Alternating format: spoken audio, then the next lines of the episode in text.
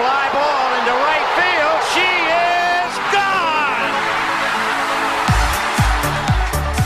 我是爱弄的子路，让我们一起关心台湾选手们网球、羽球、桌球以及田径的赛事。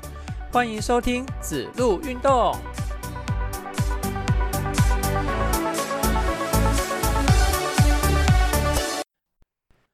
欢迎收听子路运动第二十集节目，我是爱弄的子路。这集的节目开始啊，我是要先来回复一下我爱仓颉这位听友他在九月二十七号的留言哦，谢谢你的留言。那我到今天才想到要回复这则留言哦，是因为前阵子的资料量比较大嘛，那因为有亚运啊，然后有全运会的关系啊，准备了很多的资料，然后就忘东忘西的，然后就忘了这个留言要回复啦。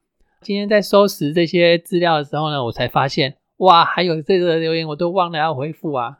所以今天赶快来回复一下，谢谢你的鼓励。那我们到了这个大叔的年纪，真的就很容易忘忘东忘西的哦。然后呃，有一些动力啊，也会越来越少哦。还好我有一群支持着我前进的这个跑团呐，就是跑团的朋友们哦，他们真的是很厉害。哎，我们跑团的人年其实年纪也没有多年轻哦。二十几岁的人好像不到三个吧，我印象中，虽然大家彼此是认识的，但是呃，有些人因为人太多了，所以有有有几位真的是不是很熟。我们跑团主要就是三十几岁的人，然后四十几岁的人为主，当然五十几岁甚至六十几岁的大哥大姐也通通都有哈。啊，其实不要看年纪哦，大家都很热情哦。哎，像。这个礼拜啊，我自己是没有赛事啊，应该说上周啊我没有赛事，但是他们都去参加了很多很多的活动哦，比如说呃泰鲁格马拉松，然后还有澎湖的菊岛马拉松，然后台东资本的马拉松，然后在自行车方面呢，他们也去骑了北高双塔三六零三百六十公里的那个，我不晓得那算不算赛事，因为我我本身没有在骑自行车，然后还有。北高三塔，所好像是今年第一届吧，听他们在讲，总共六百公里哦，从 天还没亮就开始骑，骑完哦已经天黑了，然后大家都在睡觉了。我以前还没加进去这个团体之前啊，我都以为呃男生才会做这些事情，其实不对，其实真的是错了。里面一大堆女生，她们都有办法完成这种很恐怖的赛事哈。真的是一群疯子，我都笑他们是疯子啊！当然，我在这群疯子里面，我自己也是个疯子。真的是大家都非常的有活力，非常的热情。那我也期许，只要自己的能力还能够应付的范围之下，只要有人约我去干嘛干嘛干嘛，我就一定要去。然后不要哎，就是不要让自己闲下来哦，一定要去多参加这些活动。比如说像垮腹追日这种，呃，需要二十四小时的活动一样。即使自己年纪大，那又怎么样？只要我活力还在，我就是年轻人。好，那不要废话那么多了，开始我们今天的节目吧。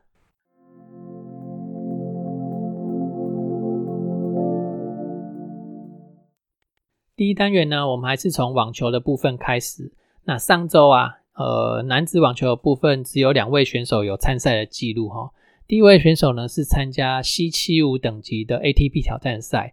这位选手是伊邦硕，参加位在澳洲雪梨的赛事啊，不过没有办法通过户外赛的考验啊。然后另外一位选手呢，则是孟庆阳哦，他参加的是 N 二五等级位在埃及的沙姆沙伊赫站的比赛哦，他也没有能够通过户外赛的考验。两位选手呢，都在户外赛止步了哈。接下来呢，我们就来看一下女子选手的部分。首先，这一位选手是格兰乔安娜，她参加的是 W 六十等级的 ITF 巡回赛。这一场巡回赛呢，也是位在澳洲的雪梨哦。格兰乔安娜她打进去到了单打的第二轮，然后另外三位选手呢，许婕妤、卢曼玲跟徐雅婷、许婷雅 讲错哦，不好意思，许婷雅哦，她参加的则是 W 十五等级的 ITF 巡回赛。那许婕妤啊，名列单打第六种子，打进去到了女单的八强。那双打呢，也打进去到了八强的赛事。然后第二位选手卢曼琳啊，她单打从户外赛出发哦，那止步在会内的第一轮；双打呢也是止步会内的第一轮。那另外许婷雅这名选手单打从户外出发，那并没有办法通过户外赛的考验；双打呢则是打进去到了女双的八强哦。网球的部分呢，这周很快这样就结束了。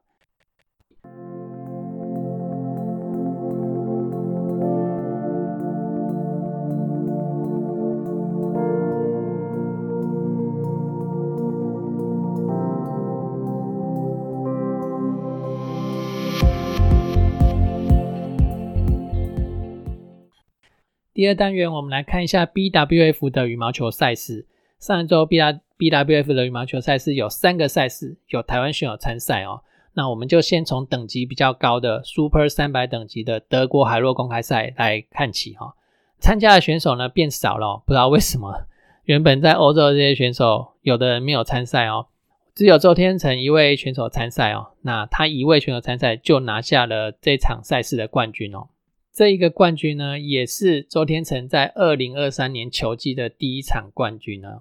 虽然到十一月才拿下今年的第一冠呢，不过以周天成这个年纪来说，还有办法呃跟那些小老弟这样抗衡哦，也算是不简单的。我们来回顾一下这诶这一趟的欧洲行哦，周天成总共参加了四场的赛事哦。十月嘛，十月刚好四周，他参加了四场赛事。北极公开赛、丹麦公开赛、法国公开赛跟海洛公开赛，那这场是德国的海洛公开赛哈。前面三场赛事哦，他都只有打进去到第二轮的十六强而已。终于在这场赛事拿到了冠军哦，也为这次的欧洲行哦画下了完美的句点哦。那另外两位选手林俊逸啊，还有王王子维啊，林俊逸则是只有参加了三场的赛事。诶，我就好奇为什么他人在欧洲却没有参加这次的海洛公开赛哈？好了，那我们还是来盘点一下林俊逸前面三场的欧洲赛事的成绩。首先是第一场的北极公开赛呢，他是第一轮落败；然后第二场的丹麦公开赛达到十六强，然后第三场的法国公开赛他也是达到十六强。那另外一位还有去欧洲的选手是王子维哦，他则是只有参加了两站的比赛哦。第三站法国公开赛的时候，呃，他有身体不舒服的状况，就所以他先回台湾。王子维呢，在前面两场赛事哦，都在第一轮的时候止步。好，接下来呢，我们就来看一下女子选手的部分。女子选手女单方面呢，女单则是有三位选手参加这次的德国海洛公开赛。去这个欧洲行的有四位选手，有戴资颖、许文琪、白玉波跟宋硕云哦。有在海洛公开赛出赛是后面的三位选手。首先，许文琪跟宋硕云在第一轮就碰头了。然后由宋硕云获胜，然后进去到十六强的比赛。十六强他又赢了，到了八强以后呢，他才输给第三种子泰国的李美李美妙。那另外一位选手白玉珀呢，则在十六强的时候输给了对手。哈，好，那我们也来看一下这四位女单选手，她们这一趟欧洲行的成绩怎么样？首先是戴资颖哈，呃，在前面两场北极跟丹麦公开赛呢，分别打进去到八强。然后到第三场的法国公开赛，他则是最后输给了陈宇飞，拿下了亚军。那许文琪的部分呢？呃，四场比赛都在三十二强的第一轮止步。然后白玉珀方面呢？呃，白玉珀在第二场的丹麦公开赛在第一轮止步，其他三场的比赛呢都打进去到了十十六强的第二轮。那宋硕云方面呢？他只有参加三场比赛哦。第一场的北极公开赛在三十二轮输球，然后第二场的丹麦公开赛还在十六强的第二轮输球，然后到了第四场的德国公开赛呢，他进步到了八强的时候，第三轮的时候才输球哈，但是越打越好的感觉。不过，呃，海洛公开赛也是这四场比赛等级相对比较低的赛事啊哈，因为前面的赛事分别是五百、七百五、七百五。然后到了海洛才是三百的比赛。好，那接下来我们看男双的部分哦。男双有打海洛公开赛的组合呢，也只有剩下林洋配一个组合而已。他在这次的这个海洛公开赛里面呢，直闯决赛啊。然后在决赛里面碰到了第二种子中国的刘雨辰跟欧选义，最后输给第二种子，拿下了亚军。盘点这个林洋配，他在这次的。欧洲行啊，四场比赛里面哦，第一场他拿到了八强，然后第二场拿到十六强，第三场呢则是在第一轮止步，到这次的第四场哦拿到亚军。那另外两个组合杨肉炉跟李阳的组合呢，则是没有参加这次的海陆公开赛哦，他们只有打了前面三站的赛事。羊肉炉的这个组合近况，嗯，实在是不是很好哦。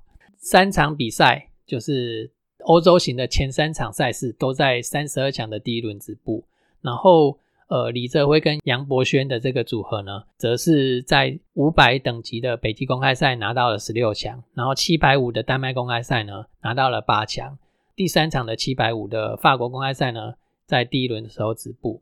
好，再来是女双的部分，女双的部分参加这次德国海洛公开赛的女双组合也只有一组而已，就是李嘉欣跟邓淳勋这个组合啊，他们在八强的时候输给了中国选手哦。然后我们也来看一下这个李嘉欣跟邓淳勋的组合呢，在这四场欧洲型的比赛里面拿到了两个八强，然后一个十六强跟一个三十二强的第一轮。好，另外一个组合林婉清跟徐雅琴的组合呢，则是只有参加两站的比赛哦，分别是第一站的北极公开赛跟第二站的丹丹麦公开赛哦。他们在这两站的比赛都在三十二强的时第一轮的时候就输球了。好，再来是混双的部分。混双的部分，我们就是夜里的这个组合哈，呃，不是白天哦，是夜里哦。这个夜里的组合啊，在这一站的海洛公开赛，荣膺第六种子啊，打进去到了四强，遇到香港的非种子选手，很可惜啊，输给了香港的这个对手哦。好，那我们来看一下夜里的这个组合，他在这趟的欧洲行的成绩怎么样啊？北极公开赛呢，打进去到第二轮，然后丹麦公开赛打进去八强，法国公开赛在三十二强止步，那海洛公开赛呢，则是打进去到了四强。以上呢就是超级三百的海洛公开赛台湾选手的成绩。接着我们来看第二场比赛，是超级一百等级的吉隆坡大师赛。那这场超级一百等级的吉隆坡大师赛总奖金是十万美元，参加的选手男单有七位选手参赛哈。成绩最好的是李佳豪，他也是这场赛会的第一种子哦。可是他在呃决赛的时候输给了第二种子香港的梁俊豪。接下来呢，我们来看三名选手：郭冠霖、廖卓甫跟王博维哦。因为他们这三名选手在签表的挤在一起啊哦。那郭冠霖跟廖卓甫呢，先在三十二强的时候对到了哦。那我由郭冠霖获胜。到了八强的时候呢？郭冠霖遇到王博威哦，再由郭冠霖获胜哦，所以郭郭冠霖就挺进去到了四强哦，最后拿到了四强的成绩，这应该是九十三年次的郭冠宏他生涯成绩最好的一一趟比赛哈，呃，如果我资料没有错的话，应该是这样子。好，再来其他的选手方面，黄玉凯啊，在三十二强的第一轮止步哦，黄玉凯自从这个九月啊拿下。越南公开赛也也是超级一百等级的越南公开赛的冠军之后，他就一路走下坡，到了现在十一月的赛事，已经连续两场都在第一轮的时候就输球了哈。诶，签表上是第二轮啊，因为他是种子的关系，直接从第二轮开打，但是就跳掉了第一轮嘛。但是他在三十二强的这个赛事里面都是直接就输球了哦。另外有两位选手林冠廷。他也是在三十二强的时候输球，然后许玉汉呢，则是从户外赛打进去到会内赛来，但是在会内的第一轮输球。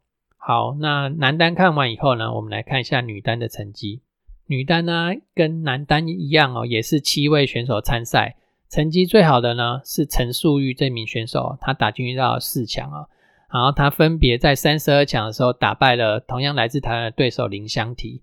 然后在八强的时候呢，也是打败了同样来自台湾的对手李宇璇，那晋级到四强赛事。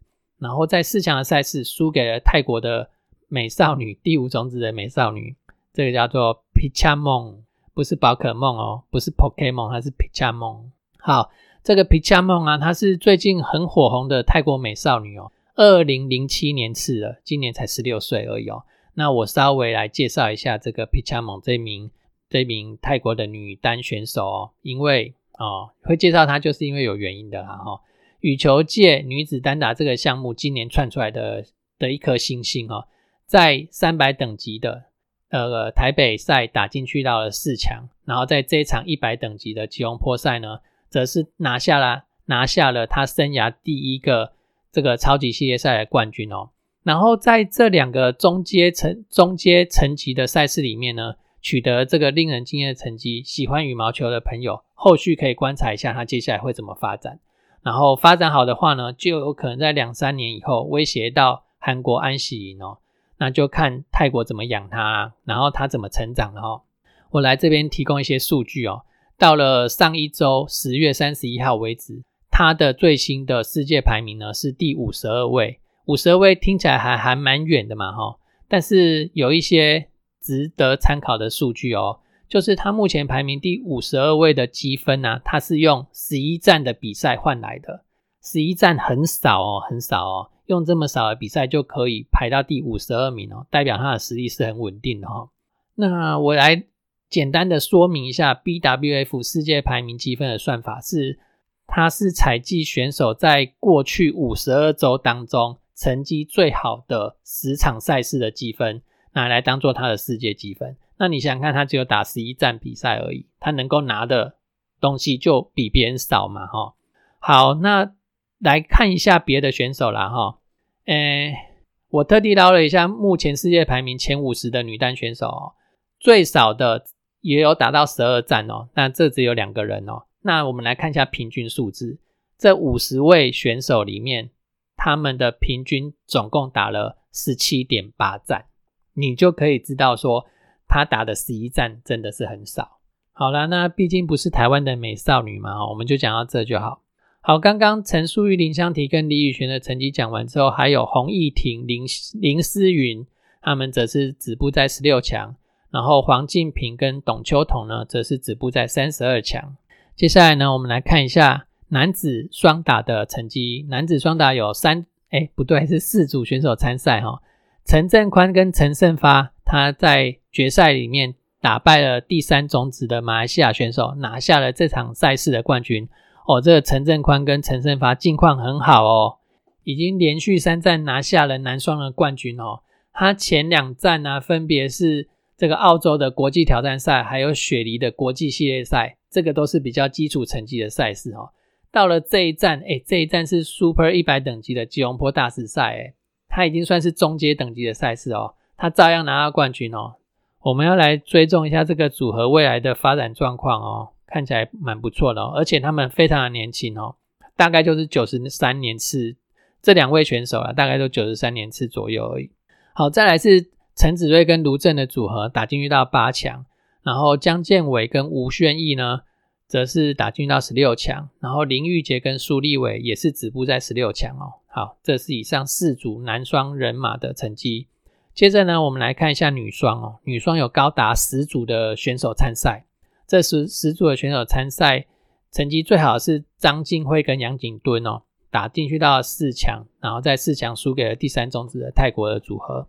张金辉跟杨景敦这个组合呢，在晋级的过程里面。八强是打败了同样来自台湾的王世敏跟吴梦珍呐，然后另外的组合许艺慧跟林之云呢也打进去到八强，然后董秋彤、邱品倩则是三十二强。好，那来看一下另外一个成绩比较好的组合，他是林子云跟宋佑轩的组合哦。林子云跟宋佑轩最后也是打进去到八强，而且他们是第一次搭档哦，他们这两位女女双的选手是第一次的首轮诶。就是第一次组合啦，第一次组合女双啊，那第一次组合女双就打进遇到了四强，而且是超级一百等级的四强，在四强赛输给了第二种子来自香港的选手哦。然后林子云跟宋佑轩这个组合呢，在晋级的过程啊，诶，十六强打败了江一桦跟李子晴，然后在八强呢打败了郑玉佩跟苏文佩，然后还有杨祖云跟詹佑珍呢，则是在十六强哦输球。陈淑玉跟郑宇杰也是十六强输球，另外李宇化跟简嘉珊呢，则是三十二强的时候输球。最后我们来看混双，混双有九组的混双出赛哦，成绩最好是陈子睿跟杨景敦打到了四强，那在四强赛事输给了第一种子的马来西亚人。另外呢，打到八强的有两个组合，吴宣仪跟杨祖云哦，他们在八强的时候弃赛哦，呃，希望不是受伤就好了哈。苏立伟跟苏文佩也是打到八强，再来是十六强的组合林炳伟跟林子君，然后陈振宽跟许一慧，接着呢就是三十二强的组合啦，江建伟、郑瑜杰、李许瑞跟李宇璇这个姐弟俩哦，然后陈胜发跟林子云，再来卢正跟郑玉佩。好，那以上呢就是超级一百的吉隆坡大师赛。接下来我们要看的是在匈牙利的布达佩斯举行的国际系列赛。好，我们先从男单的部分来看起。呃，参加这场匈牙利国际系列赛的男单选手只有两位，只有两位啊，这两位都是九十三、九十四年次的选手，这都还没有二十岁哦。而且他们这一趟的成绩都还蛮不错的哦。首先是丁彦成哦，他打进去到了四强哦，然后在四强才输给了第四种子的印尼选手。另外一位选手则是九十四年次的马成义哦，马成义是从户外赛打进来的哦，打进来到会内赛之后啊，他还一路勇闯到八强哦，才输球。嗯，这次的收获算是蛮不错的啦。再来女单的部分哦，有两位选手参赛，他是杨玉琪跟陈品仪哦。那其中杨玉琪他也是从八强打进来的，哦，然后不不是他也是从后外赛打进来的，然后打到八强止步。那林品仪的部分呢，九十五年次哦，打到三十二强的第一轮时候止步。接着呢，我们来看一下男双的组合，男双呢，詹月玲跟楚博荣的组合啊，这位这这一组也是九年级生的组合哦，打进去到第二轮的十六强。好，再来我们来看一下女女双的组合。女双啊，有三个组合参赛，其中成绩最好的是李姿佩跟王怡珍哦。那他们打进去到了第三轮的八强。那另外两个组合，谢云山跟杨玉琪，还有还有李品仪跟廖瑞琪这两个组合，则是在三十二强的时候输球。接着呢，我们再来看一下混双了。混双呢，也只有两个组合参赛而已。好，那这两个组合呢，丁彦成跟王怡珍的组合打进去到第六哎第二轮的十六强。然后马成义跟林香璇呐，啊林香璇这一名又是新的选手了哈。马成义跟林香璇的组合呢，则是在三十二强的第一轮止步。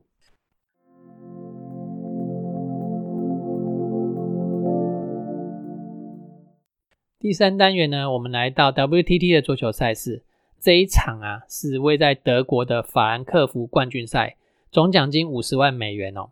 这场等级算是高等级的赛事啊。我们参加的男单选手有三位：林云如、庄智源跟高成瑞。那我想各位听众朋友们，如果你有看新闻的话，不管是报章杂志还是电视媒体哦，都有报道林云如拿到冠军的这个消息。因为这是林云如生涯拿诶拿到的第一个 WTT 冠军赛的冠军，因为这个等级算蛮高的啦，而且他在晋级的过程啊。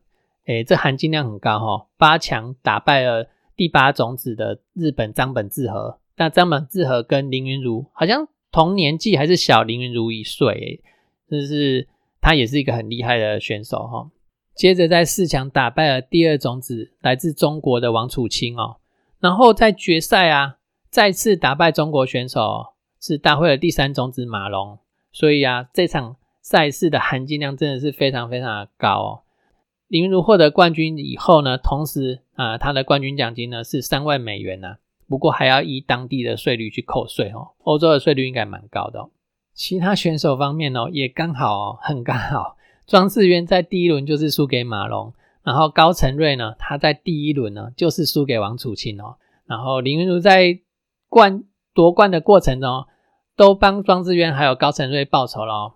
那那再来就是另外一位选手女单的郑怡静啊。因为这场赛事只有四名选台湾选手参赛而已，第四名选手就是女单的郑怡静，可是可惜她在第一轮的时候就落败了。好，那其实还有另外一场比赛哈，它是斯位在斯诺维尼亚的一个支线赛哦，可是我看没有台湾选手参赛，所以呢，这个斯诺维尼亚的赛事呢就省略啦。接下来就是在台湾本土举行的企业排球联赛了哈。好，那这个企业排球联赛要有男子组的赛事，也有女子组的赛事哦，在电视上都可以看得到。我印象中是 Eleven 的体育台有有在播啦。那男子组的赛事有六支球队哦，联庄排球队、屏东台电男排，然后台北康体、桃园台湾产险，简称就是台产呐，桃园台产呐，然后云林美金龙，再就是今年新加入的球队彰化三大有限。再来是女子组的赛事呢，女子组有五队哈，高雄台电女排、极速超跑、台北金华，还有新北中签，那这四队都是旧的球队啊。那今年新加入的呢，则是凯撒饭店。我们也一起来关心一下国内的排球嘛，哈。好，那最后就谢谢你收听我们的节目。我们大叔野球运动频道有赞助的管道哦。我们在泽泽募资平台上有五十四、一百五十四，还有两百五十四等等不同的赞助方案。如果你觉得我们节目还不错的话，欢迎你给我们一点鼓励。那如果你暂时没有这样的计划跟打算，也没有关系。你的收听呢，就是给我们最大的支持啊！欢迎分享我们节目给你的亲朋好友。如果你觉得我们还有可以改进的地方呢，也欢迎你告诉我，让我们有进步的空间哦。我们下周见，拜拜。